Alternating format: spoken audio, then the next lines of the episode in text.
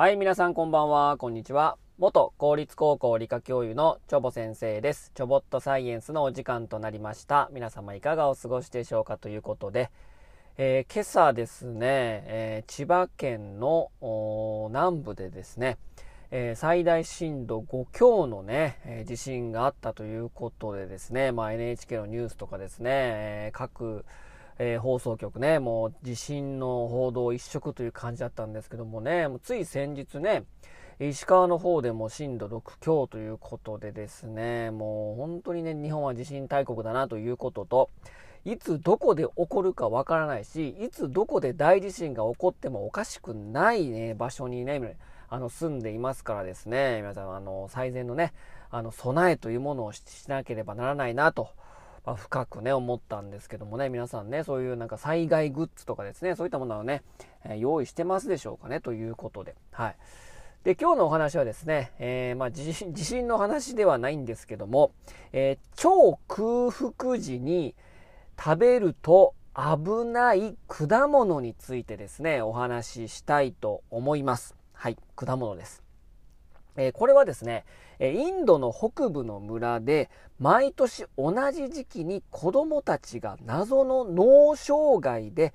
倒れるというですね、怪現象が発生したんでございますね。ということでですね、え、詳しいこと言うとですね、インド北東部のムザファルプル地方の村で、ムザファルプル地方の村で、え、毎年この村の15歳以下の子供がですね、謎の脳障害で病院に運び込まれるということが相次いだらしいんですね。2013年は133人が発症して40%以上が死亡。2014年には390人に増加し、そのうち30%以上が死亡ということでですね、これは何なのか？奇病の蔓延をね、まあ、受けましてですね、インド政府とアメリカの疾病対策予防センター CDC ね、よく新型コロナでもよく出てきましたけども、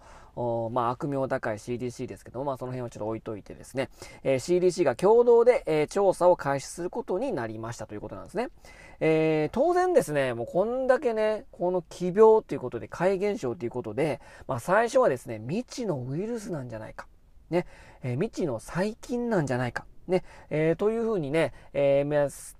細菌やウイルスなどによる感染症なんじゃないかということで、まあ、調査が行われたんですね。えー、まあ、感染症の場合ですね、まあ、皆さんね、新型コロナウイルスでね、まあ、いろいろこういう感染症についてはですね、いろんな報道を受けておりますし、いろんな情報をね、まあ、得てると思うんですけども、まあ、免疫反応ですね。で、まあそういった、えー、まあ感染症とか、まあウイルスとか、えー、細菌が入るとですね、まあ我々、まあ入らなくてもね、我々ね、えー、なんか異物が入ってきたらですね、まあ白血球がですね、働いてですね、それを、まあ排除しようっていう働きが起こるわけなんですね。で、で調べてみたらですね、まあ白血球の数も増えてないし、えー、もう血液からね、脊髄液まで全部調べたんだけども、まあ、白血球の増加が認められない、要は体の中の炎症が起こってないっていうことで、まあ異物なんじゃないと。いうことで、えー、まあ、細菌、その細菌による感染症やウイルスによる感染症ではないと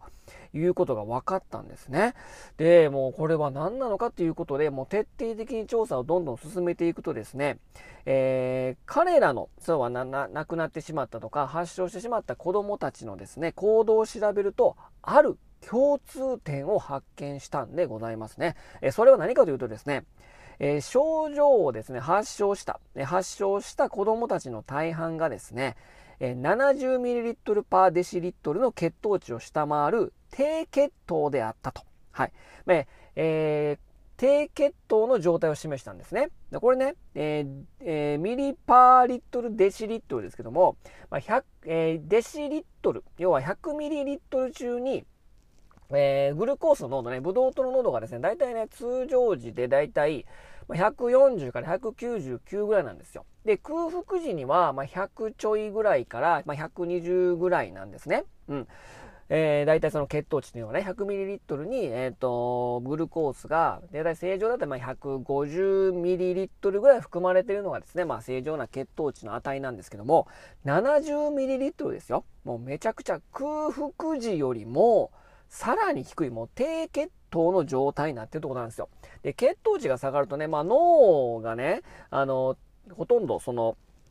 グルコース消費しますから、非常に多くの、まあ、血糖をね、消費するんですけども、一番ね、こう使えますからね、頭ってね、いろいろ、まあ、脳っていろんな視覚もそうだし、聴覚もそうですし、まあ、脳って負担かかりますので、それだけね、たくさんのエネルギーが必要としてるんですよ。なので、低血糖になると脳が働かないということはですね、えー、非常にこう、倦怠感というか、もうだるいというかですね、もうこの生命活動っていうか、この代謝活動がもう落ちちゃうっていう状態になるわけですね、低血糖だとね。で、おこれ調べてみると、とだどうやらどの子供も低血糖だぞということなんでございますね。うん。で、さらにね、この子供たちの行動を調査したところですね、大半がですね、ライチ、ね、果物のライチの果樹園で遊んでいたということがですね、分かったということなんですね。で、さらにね、過去のケースもいろいろ調べていくとですね、症状の発生がライチの収穫期にほぼ一致することが分かったということなんですよ。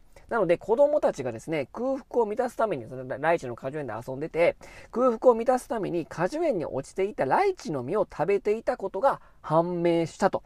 えー、いうことなんですね。ということでね、これ原因がちょっと突き止め、突き止めてきましたよね。もしかしたらこのライチに原因があるんじゃないかということで、原因はこのライチに含まれる毒素なんじゃないかということが分かって結論に至ったということなんですね。そしてね、実際ね、ライチに毒性あんのっていうことを調べてみるとですね、ライチとか秋、えー、ライチの禁煙種なんですけども、秋って皆さん知ってますかね？なんかこう、悪魔の爪みたいな感じの、えー、果物なんですけど、ライチとか秋といった果実の実にはですね、ヒポグリシンというですね、毒素があってですね、未熟な実に特に多く含まれていることがえー、分かったんですね。で、このヒポグリシンっていう毒素はですね、どういった影響が与えられるかというとですね、えー、体内で血糖値を安定化させる、えー、メカニズムであります糖申請を阻害するんです。要は糖のとの代謝というものの、えー、バランスを崩す働きを、えー、低下させてしまう働きがあるんですね、このヒポグリシンには。で、えこのね、アッキーとかね、えアキーとか、えー、ライチはですね、ジャマイカでよく食べられている果実なんですけど、未熟な実を食べるということで、秋ですね。秋はジャガジャマジャマイカでよく食べられている果実なんですけども、未熟な実を食べることで、嘔吐や低血糖といったヒポグリシンによる中毒症状を起こし、毎年死亡者を出してるらしいんですね。うん。なので、ライチを食べた子供たちの症状は、これに近かったので、まあ、これね、まあ、奇病の正体が、まあ、見えてきたということなんですね。うん。でもね、ここでちょっと不明な点があるんですよ。うん。ライチはですね、世界的に生産されて世界中に輸出されているのになぜこのインドに限られたね、地方だけ集団食中毒を、まあ、起こしたのかということなんですよ。で、その理由はね、まあ、言ってしまえば簡単なんですね。患者のね、この子供たちの多くはですね、いわゆるね、貧困層らしかったんですよ。貧困層で、栄養不良で体脂肪が非常に少なく、えー、血糖値を維持できない子供。要は、夕食っていうか、その晩の夕食を満足に食べられない状態で、空腹な状態でもそもそも栄養失調気味で血糖値も維持できない食べるものもほとんどありつけない状態でそもそも血糖値が低い状態だったということなんですね。でそのライチに含まれるヒポグリシンによってですね糖申請糖の代謝の働きが弱まってしまってそもそも血糖値が下がっている状態なのにさらにこの糖の代謝のメカニズムが崩されてですね、より血糖値が下がってしまうということで、もうインドの貧困層の子供たちにとってみれば、そもそも空腹なので、空腹プラスこのヒポグルシンというですね、もう最強最悪のまあ、コラボレーションをね、起こしてしまいましてですね、まあ、非常に最悪なマッチングをしてしまったわけなんですね。で、えー、低血糖になってしまって、脳障害になってしまってですね、代謝がうまくできなくなって、えー、その脳がね、ほとんど代謝できなくなってしまうとですね、すべてのこの、なんていうのかな、えー、生命活動っていうのはストップしてしまいますよね。そして脳障害がの起こって最悪は死に至ってしまうと。まあ、いうことなんでございますね。ということでね。なのでですね、まあ、これね、確かに空腹で遊んでてね、なんかライチの実落ちてたらね、もう食べちゃいますよね。で、さらにまあ、落ちてるものだから、まあ、未熟なライチの実が多いですから、よりヒポグリシンが、まあ、濃縮されている状態のものを食べて、で、空腹で低血糖だから、より血糖値が下がってしまってですね、まあ、脳障害になってしまって、最悪は死に至ってしまうって、なんか、悲しいようなね、まあ、感じがしますよね。なので、ライチを食べてね、別に何の障害もないと思います。皆さんね。それは皆さんがね、裕福だから。なので、豊かな国に、えー、輸出されているライチを食べてですね、豊かな国の方たちは、まあ、血糖値維持できてますから、まあ、そういった悲劇が起こらないと。まあ、いうことなんですね。まあ、不幸な実情があるのかなと。うん、なんかやるせない感じですけども、まあ、いずれにしてもですね、まあ、こういった南国のフルーツはですね、基本的にこの青い状態で食べない方が、まあ、いいというのはですね、まあ、あながち間違いじゃないかなということでね、まあ、果物を身につけて、色とりどりの色をね、つけてですね、えまあ、哺乳類とか、まあ、鳥類とかに食べてもらって、まあ、種をね、えー、パパってこう巻いてくれて、その子孫を残すためにね、果実は色づいて、まあ、目立つようにするんだけども、